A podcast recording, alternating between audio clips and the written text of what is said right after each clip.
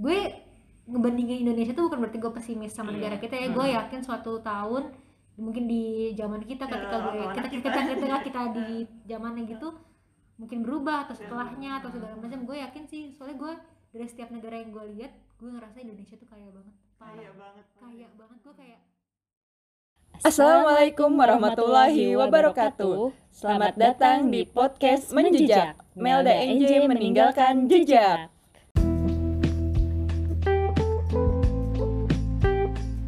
Woi, gue kangen tempe. Woi, gila, gue kangen pohon. Wah, gue kangen rumput. Woi, rumput. Cerita dari orang yang digurun 1,5 tahun plus-plus. Wah, gila, gue kangen banyak banget jenis makanan, jenis hewan, terus yang jenis hewannya masih. Kalau di sana banyaknya gajah. Gila, kita tuh kayak itu, makanya gue kayak karena gue tuh dulu pas denger orang ngomong kayak Indonesia tuh negara yang kaya tapi poor management atau segala macam, gue gak bisa relate. Tapi ketika gue memasuki dunia industri ini dan gue pindah-pindah dan gue pulang kayak wah, gue ngerti maksudnya apa. Kayak kaya banget lo, minyak punya, terus tambang punya, paru-paru dunia, orang banyak, orang banyak, wah gila nggak sih?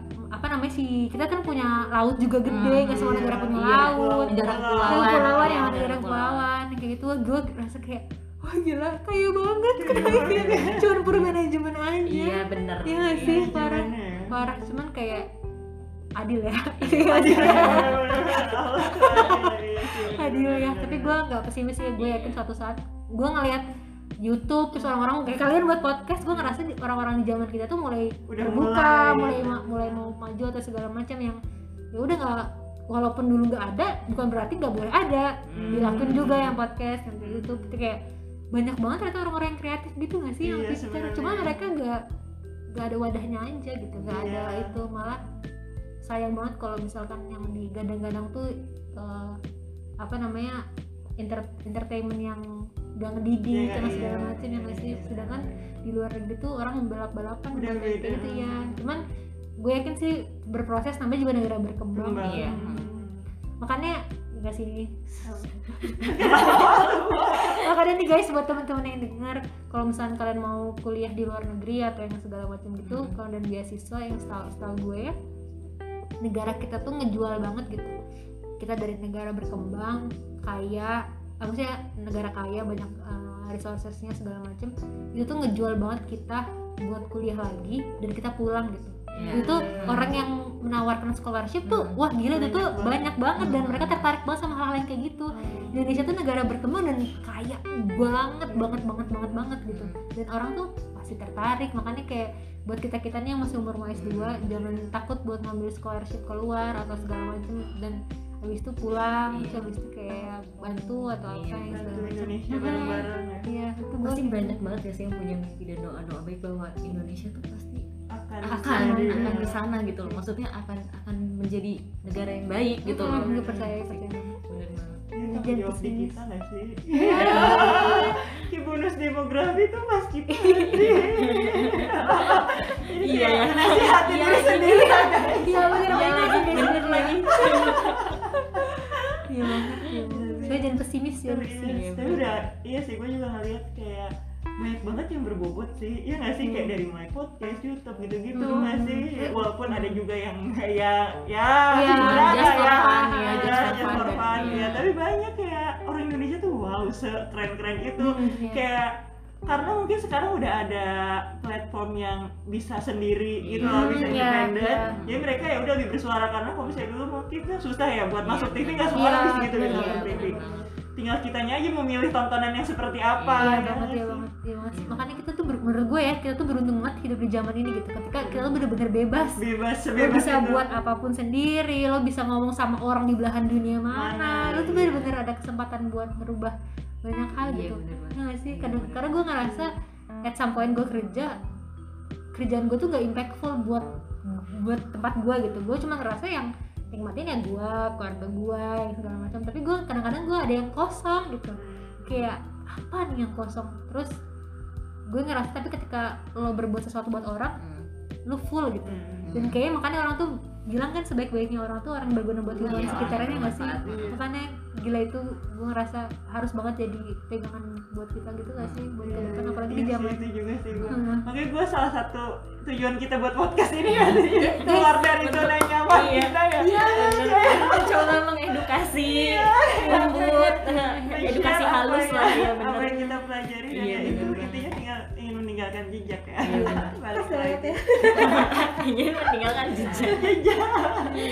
Gila impactful banget sih ini ngobrol sama Ende, bener kayak buka insight banget. Dari ngomongin kerjaan sampai ke iya benar. Secara maksudnya ya apa ya, ya akhirnya kita belajar dari bagian dunia yang lain juga kayak kemarin sama dia, sekarang sama yang lagi juga gitu kayak karena ya sejauh ini gue sama Melda benar-benar masih dalam negeri ini jadi masih belum bisa dapat insight, iya masih belum dapat insight oh gimana sih cara orang di belahan dunia yang lain itu berpikir kayak gimana struggling masalah untuk decision taking kayak gimana itu gila banget sih maksudnya, bahkan ya maksudnya ya lo ambil aja MB bisa sampai berubah MBTI-nya tuh impactful banget itu maksudnya ya. Ih gue aneh banget, gue bisa berubah 180 gitu ya. Iya. Gue kaget banget sih, gue sekaget itu. Iya.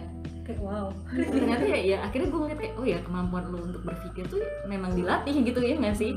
Memang dilatih. Paksa sih. Iya dipaksa dan dilatih. Dipaksa. Dilatih secara paksa. Dia mau. Dilatih secara paksa gitu. Iya sampai akhirnya ya tinkernya dia jalan gitu, bener-bener itu jadi jahat. Iya. Dibanding orang yang killer, gue terlalu apa ya? Terlalu logik. Iya gitu. Tapi ya semua. Jadi kalau ngomong sama Andy itu enak karena factfulness gitu loh, bener-bener sesuai fakta. Terus habis itu ya jadi kita ya kenapa ya ada data kayak gimana gitu loh. Oke deh, kita langsung lanjut ke QOL aja nih ya. QOL, questions of life. Pertanyaan ini kayak tentang hidup aja. Oke, ini tadi sebenarnya udah agak terbersit dijelasin ya sama NB kayak, tapi oke lu boleh lebih kesimpulannya aja, titik terendah selama hidup lu gimana dan cara lu bisa gue nggak boleh lama-lama ada di zona itu. Cara overperformnya itu. Kan yang tadi kan pasti udah dibahas yang awal nggak sih yang India segala macam. Tapi balik lagi ke awal, gue selalu bilang kita tuh staging up gitu loh. Jadi sekarang mungkin kita di titik terendah mikirnya nggak sih? Kenapa? Mungkin sekarang kita di titik terendah. Atau tuh pas kemarin pas gue di India gue mikir titik terendah. Sekarang titik terendah. Jadi kita tuh terus staging up gitu. Jadi ya overcome-nya selalu satu gitu. Gue tuh selalu pas ketika lu punya masalah baru, gue tuh selalu berdoa sama Allah ketika semuanya gelap, ketika gak ada tangan buat merangkul gue, ketika gue gak punya siapapun, gak ada teman, gak ada keluarga, ketika gue gak punya siapa-siapa, ya Allah tolong kasih titik cahaya sedikit aja buat gue kembali ke arah situ gitu. Jangan tinggalin gue sendiri, jangan biarin gue belok sendiri, jangan ambil Allah dari aku gitu. Jadi setiap titik rendah yang lo punya pasti bakal terus berubah ya. Lo overcome-nya selalu ke agama kalau gue, karena ya berpegangannya cuma ke situ, nggak ada lagi yang lainnya. Karena gue ngerasa gue bilang ke Allah tuh, ya Allah boleh ambil semua apapun dari gue tapi jangan ambil Allah gitu. Gue nggak punya apa-apa kalau nggak punya Allah gitu. Kayak nggak ada pegangan lagi, nggak ada pegangan lagi. Itu menurut gue sih setelah perjalanan hidup gue itu cara trik gitu gue buat overcome setiap quest di hidup gue. Jadi itu kayak balik lagi mendekatkan diri ke Allah ya. Selalu aja jangan lupa, itu tuh kunci banget. Menarik sih, titik terendah tuh akan selalu berganti-ganti ya ternyata. Kata lo kayak dinamis ya, pasti akan berganti juga. Kalau gue juga bahkan ya, even gue juga merasa titik terendah gue berganti karena ya mungkin kemarin ya stage yang sebelumnya ini the whole new stage. Terus di masa yang akan datang akan ada stage lagi gitu, stage yang berbeda lagi. Benar. Mungkin kalau lo tanya pas SMA titik terendahnya mungkin zaman cinta monyet, terus mungkin pas udah sekarang ya terima kuliah, terus yang sekarang berubah lagi titik terendahnya. Makanya bakal terus berubah karena kita staging up terus dan setiap kalau sampai detik ini yang paling berat apa? Itu yang di India sih. Mungkin karena di titik terberat. Kenapa gue bisa sebut titik terberat? Karena gue belum tahu cara overcome waktu itu. Mungkin sekarang gue bisa lebih tahu caranya. Kalau misalkan mungkin kalau gue nggak tahu caranya, mungkin gue bisa bilang sekarang titik terendah atau segala macam gitu. Ya sih. Iya. Karena lo udah menemukan solusi terbaiknya buat gue kan. Beda-beda buat orang lewat. Tadi udah juga kesinggung sih ini pertanyaan yang prinsip yang selalu pegang sama lu hidup nih, yang lu kayak ketika lu lagi ada masalah atau apa, lu akan balik lagi mikirnya dengan kata-kata itu, entah itu nasihat, entah itu apa quotes yang lu baca atau bacaan gitu apa ayat.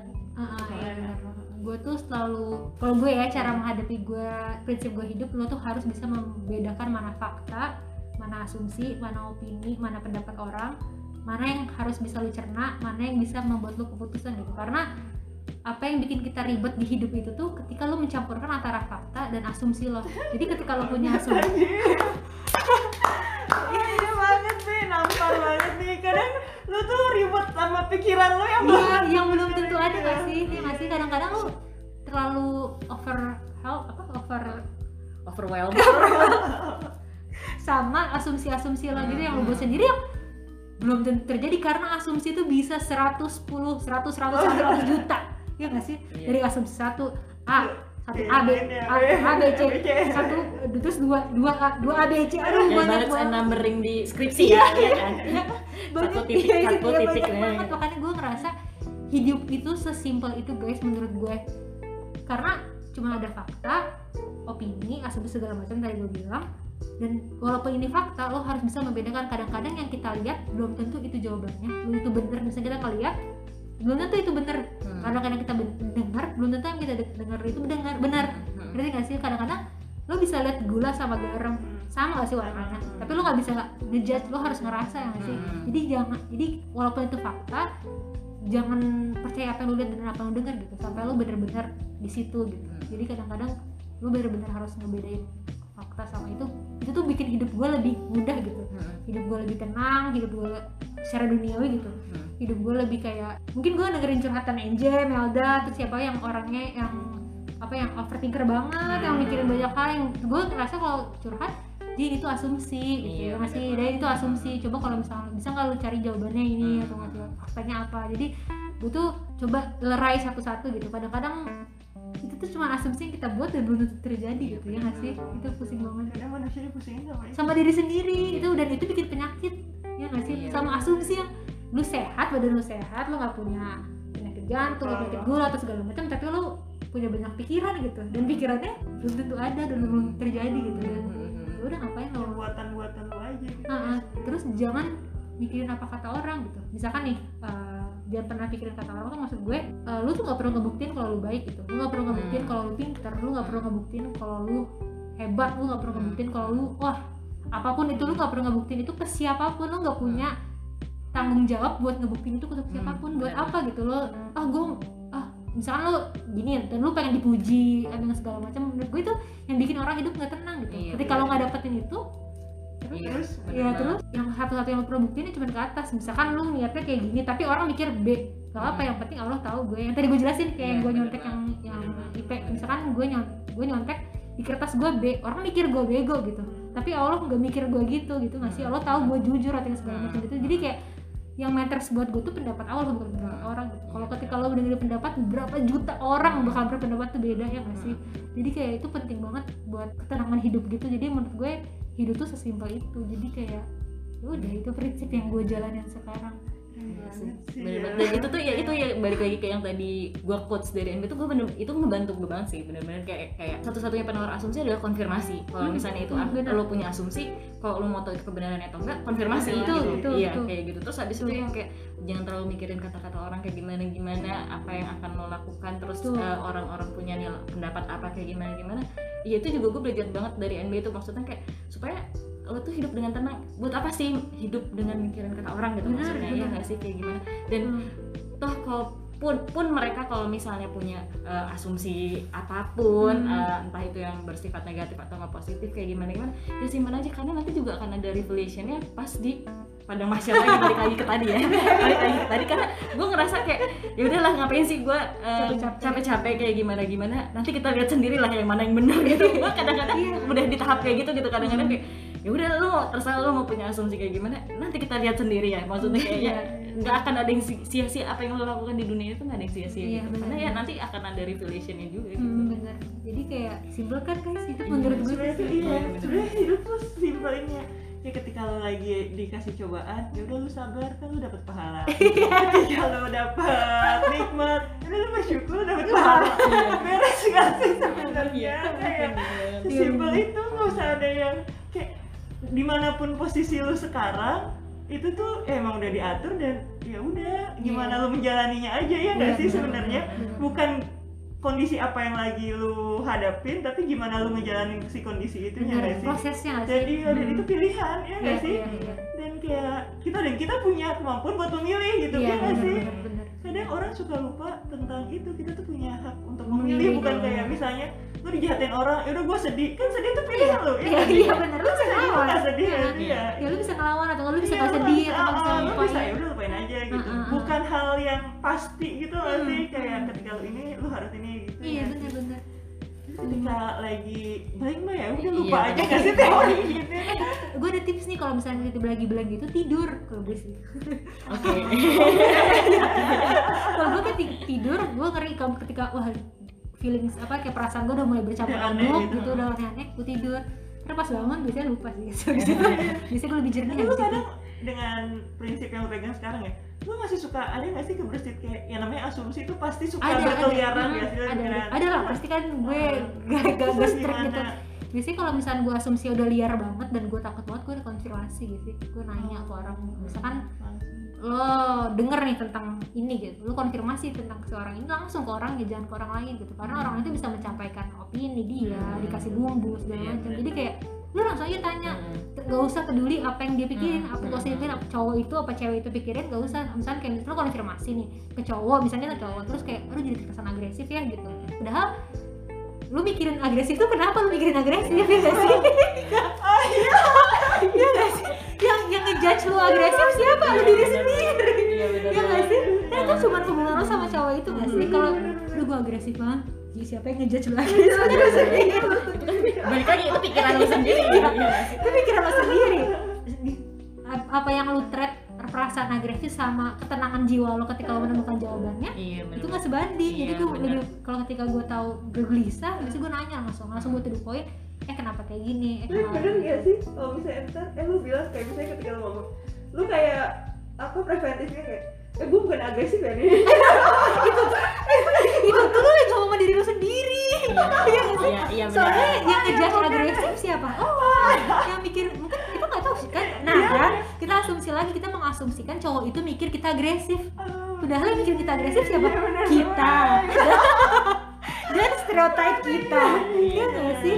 Kalau gue sih tabrak aja kalau misalnya gue langsung nanya, jadi gue langsung tanya kalau misalkan pada gue ganggu lu berhari-hari, gue langsung aja tanya, kemarin kenapa atau segala macam. Jadi itu nggak sih? Iya nggak sih? Tapi maksudnya itu ketakutan yang nggak kebukti sih ya. Iya. So misalnya lo ngejelasin, maaf ya gue agresif atau segala macam, lu minta ngomong sama dia apa berdiri lo kayak gitu gak sih? Bener coy, bener lagi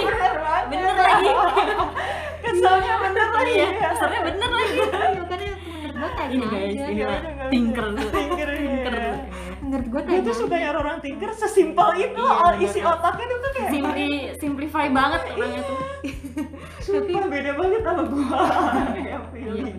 iya bener banget bisa sesimpel itu ya. Tapi ketenangan yang dapat tuh nggak sebanding sama aduh gue takut jadi agresif gitu. Ketenangan itu lo bakal oh ya udahlah ditanya ini gitu. Urusan dia mau bohong, urusan dia mengganti kata-kata segala macam, tapi lo konfirmasi dengan orang yang tepat, dengan orang yang lo tanya langsung ke narasumber gitu. Entah dia mau bohong atau mau apa, terserah itu urusan dia sama Allah gitu. Penting lo ditanya, ada konfirmasi. Jadi kalau misalnya jadi tuh stepnya kayak misalnya udah konfirmasi, lo masih negatif tinggi, lo bohong ya. Kayak gitu lah itu. Lo masih enggak percaya gitu, itu urusan dia, urusan gue enggak sih. Benar banget. Bohong ya. Lu cuma buat biar gue senang ya. Biar gue lebih tenang ya. Apaan sih? Ini kayak percakapan antara feeling dan tinggal ya. Gila, seru banget sih coy. Gue lu marah ya? Enggak, bohong ya. Iya kayak misalkan lu marah ya? Enggak, bohong. Apaan sih? Untuk tinggal hal yang anjir gitu loh. Tapi untuk feeling kayak ditenangin gue dong gitu loh, pengennya doang ya nggak sih kayak ya udah kasih statement kayak kayak oke okay, enggak pengennya digituin nggak sih feeling itu kalau gue ya. Tinker tuh sesimpel oke okay, enggak itu tuh udah menjawab semua pertanyaan. Tinggal misalkan kemarin ini ya enggak kayak udah yes udah beres ya. Atau kalau mikir kayak jangan-jangan dia bohong ya, jangan-jangan dia gini, jangan dia gini, waduh udah deh abis tidur kalau pasti tidur gitu ya. Tapi buat lo yang bilang gitu nggak sih? Gue semenjak NB ajarin kayak gitu lumayan kesana memang arahnya beneran kayak ya udah gitu ya, iya udah gitu. Emang akhirnya harus dibuat sesuatu tapi gue akan belajar seperti itu. Tapi tips dari gue sebelum lo bertanya asumsi itu lo kumpulin lo fakta-faktanya karena ketika lo menanyakan asumsi bisa muncul perdebatan, bisa muncul cekcok atau segala macam dan lo harus punya fakta, jangan sampai pas lo diskusi semua feeling lo keluar gitu. Oh kemarin ini padahal itu lo doang mikirin, lo sebelum tidur lo mikirin ini padahal belum tentu ada ya sih. Jadi lo mikirin lo fakta-faktanya gitu, misalkan kemarin lo pergi ke sini ya misalkan. Kok teman gue lihat ya si ini sebutin namanya, kan itu fakta yang dia yang nyebutin. Habis itu jam segini atau yang segala macam. Kayak lu sebutin fakta-fakta yang lu bisa kumpulin gitu. Jadi jangan go blind atau kalau misalnya memang gak ada fakta ya go blind dan itu tapi terserah lo mau percaya sama dia atau enggak. Setelah itu kan kalau misalnya itu gue sih ya udah setelah lu tanya udah beres sih gitu ya. Jangan ditambah lagi kayak ngapain ya beres ya kayak lu misalkan abis kebakaran nih terus lu kasih air dikit tuh terus masih ada yang kayak kepentingan ya kayak apa sih kayak merah apa abu-abunya masih merah lu kasih minyak lagi naik lagi tuh ya beres jadi sesimpel itu kalau gue sih gitu sih. Jadi kayak lebih lu tidur lebih tenang. Lu tidur nggak wonder atau gimana ya sama ini sih yang gue belajar banget. Gue tuh dulu orangnya kepo banget. Sekarang gue nggak pernah kepo sama sekali. Gue nggak pernah mau tahu urusan orang, iya siapapun itu, sampai orang itu nanya. Jadi biasanya yang gue tahu sekarang either pada orang ngasih tahu atau si orang itunya ngasih tahu. Jadi gue ngerasa itu yang bikin hidup gue lebih ringan karena gak semua hal lo harus tahu gitu, gak semua hal lo bisa pilih-pilih, lo punya hak buat milih. Dan menurut gue ketidaktahuan itu memberi gue ketenangan. Iya, gue mendingan gak tahu aja daripada bikin gue resah atau segala macam. Jadi gue ngerasa kita tuh, gue misalnya nih, semua orang pasti punya desire buat kepo gak sih? Tapi gue selalu berpikir ketika gue kepo, perasaan setelah itu lebih gak nyaman ketika gue pengen kepo. Itu lo gila, gue kayak trade-nya tuh nggak sebanding. Gue mending harus kepo daripada gue trade-nya wah ntar gue asumsi lagi jadi gue kayak jadi gue nggak pernah kepo. Jadi gue biasanya tahu ketika memang harus tahu gitu, memang waktunya harus tahu. Entah orang itu mau ngebohongin gue 5 tahun 2 tahun gitu, jadi tapi selama 5 tahun itu atau 2 tahun itu gue senang ya ngasih gue tenang hidup gue, nggak wonder, nggak kepo, nggak apa segala macam. Jadi gue nikmatin aja gitu, sesimpel itu gitu. Dan soalnya gue tahu guys, kepo tuh naluri banget buat orang-orang. Parah, naluri banget kayak lu pengen tahu segala macam. Tapi dan ujung dari kekepoan sakit hati. Nah, gue tahu itu akan yang selalu. Iya, gue tahu backlashnya setelah kepo tuh apa. Jadi gue ngerasa gak sebanding sama gue nge-thread kepo. Jadi gue misalnya gue tahu nih misalkan Melda pergi ke mana gitu, terus gue kepo sama siapa gitu misalkan. Kok jadi ke Melda aja? Misalkan gue suka sama, misalkan gue suka sama cowok A gitu. Terus habis itu dia pergi ke, misalkan pergi ke Jakarta gitu. Terus gue tahu nih dia pergi ke Jakarta. Wah gila gak sih, lu pasti mau kepo dia kemana sama siapa, ya gak sih? Terus gue, kalau gue daripada ntar gue kepo tau ya pergi sama cewek lain, mendingan gue gak usah tahu, ya gak sih? Ketika gue cari tahu, gue mengkonfirmasi itu bener dong, ya gak sih? Jadi gue mendingan gak usah tahu gitu. Jadi mendingan gue tahu either dari dia langsung atau dari orang lain. Gue kemarin terdesak sama si ini atau enggak? Deh kemarin gue liat si ini terdesak sama ini. Jadi gue memang pilih-pilih hal-hal yang harus gue ketahui gitu, karena sakit hatinya nggak sebanding sama. Karena jarang banget kepo berujung bahagia. Gak ada. Gue pernah kepo berujung bahagia. Bisa kalau bahagia tuh langsung dikasih tahu. Kalau kepo berarti sakit. Iya, terus kepo ya balik lagi asumsi lagi. Gitu. Mau nanya kayak agresif. Bukan sakannya itu aja ya ternyata. Jadi permasalahan remaja. Kita lagi itu masuknya berarti ke toxic traits ya ternyata gitu kan, karena lo muter di lingkaran setan kan, iya. Karena traitsnya itu ya, lo muter di lingkaran setan sehingga ya bisa dikatakan itu ternyata perilaku toksik kita gitu loh, yang ternyata ya nyakitin diri sendiri. Baiknya kita pergi dari lingkaran setan itu ya, dan move on. Karena lebih banyak hal yang harus dipikirin di dunia ini. Iya benar-benar. Dibanding kita cuma mikirin itu doang dan berasumsi abis itu, wah itu asumsi itu ngabisin asumsi itu ngabisin jiwa dan raga nggak sih lo, kayak capek, lo sebisa nggak makan, terus lo uring-uringan, lo galak sama orang tua lo di rumah gara-gara uring-uringan, lo galak sama dia, lo sama kakak lo gara-gara uringan. Asumsi, cuma gara-gara asumsi, padahal belum tentu. Gue bisa ngomong kayak gini karena gue melewati itu. Gue pernah berasumsi, gue pernah di posisi berkepo, ria, gue pernah berasumsi sampai gue gila sendiri, aduh gimana segala macam, sampai akhirnya gue belajar nggak ada outcome yang baik dari hal itu gitu. Malah was-was sendiri, resah sendiri. Ignorance is bliss. Yes. Korek. Ah gila, lanjut lagi nih. Gila ini. Gue jadi banyak ya. Bebe, sekarang yang bikin lu bahagia, Be? Yang bikin gue bahagia, iya banyak dong. Gue hidup sekarang bahagia. Oh, iya. Bahagia sederhana lu deh, ngapain ketika lu ngerasa lu bahagia? Wah apa ya? Banyak banget dah, J.